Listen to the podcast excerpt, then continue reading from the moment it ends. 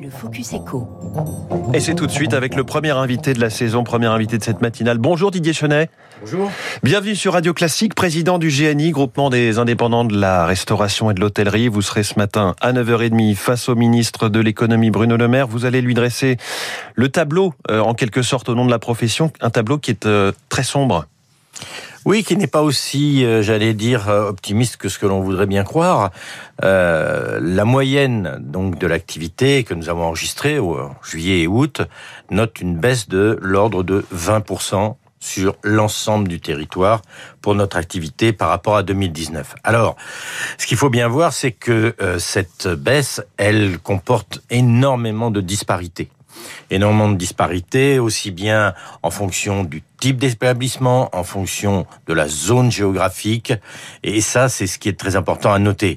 Vous avez des zones géographiques où ça a très très bien performé. Ça a bien fonctionné sur les côtes. Bien, les côtes, le sud, bien entendu, tout ça. On a, on a des chiffres qui sont même supérieurs à 2019, faut, faut le dire. Et puis, Mais c'est dans les métropoles que ça, les grandes métropoles. ça tombe. Les grandes métropoles, Paris en tête, malheureusement, du, du classement avec près de moins 50%, mais vous avez Lille qui fait moins 40%, Nantes, à peu près le même chiffre. Euh, vous avez Toulouse qui enregistre moins 35%. Donc, les grandes métropoles pose un problème euh, donc euh, aujourd'hui et, et, donc euh, une activité qui est difficile. Et puis par secteur, autant l'hôtellerie, la même chose, hein, on mmh. retrouve grosso modo sur tout le littoral et tout ça a très très bien performé. Par contre, sur Paris, c'est une véritable catastrophe. Ouais. Et aussi, vous avez un secteur qui est touché, qui sont les cafés-bars. Et là, c'est l'impact direct du pass sanitaire, clientèle 18-35 ans, pas vaccinés ou peu vaccinés et qui euh, donc aujourd'hui ont délaissé euh, pour euh, soit les pelouses, soit les oui. plages de nos établissements. Alors on comprend bien ce que vous nous dites, ce, ce tableau que vous dressez. Dans ce contexte, impossible d'arrêter le quoi qu'il en coûte. Hein. Bruno Le Maire disait c'est fini. Sauf que là, ça continue sur mesure. Concrètement, quelle méthode entre le chômage partiel, les prêts garantis par l'État, les baisses de charges, qu'est-ce que vous allez demander? Vous aurez quelques secondes pour le demander au ministre. Nous avons demandé à ce qu'il le fonds de solidarité, la poursuite du fonds de solidarité.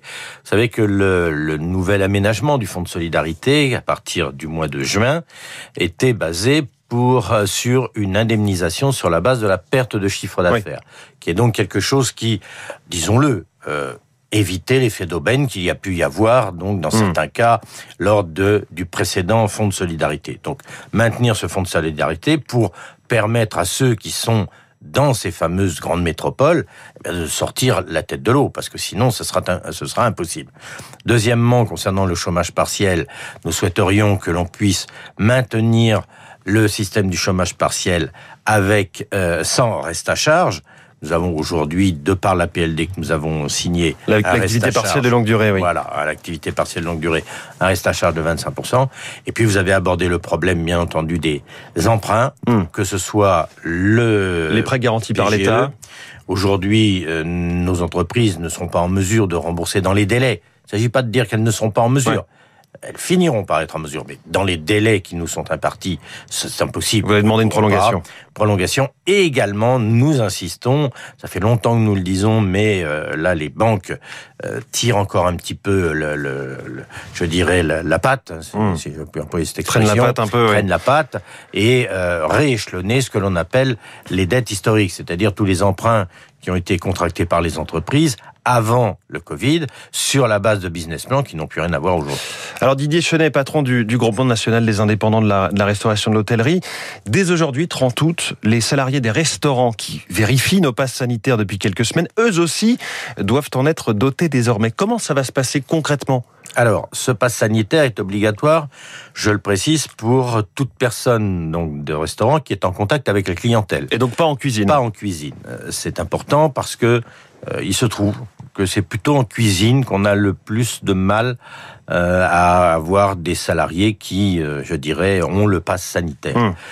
Pour ce qui concerne les, la salle, écoutez, tous les sondages que nous avons faits, les interrogations que nous avons posées auprès de nos, de nos professionnels, ça semble bien se passer. On n'est pas très inquiet sur.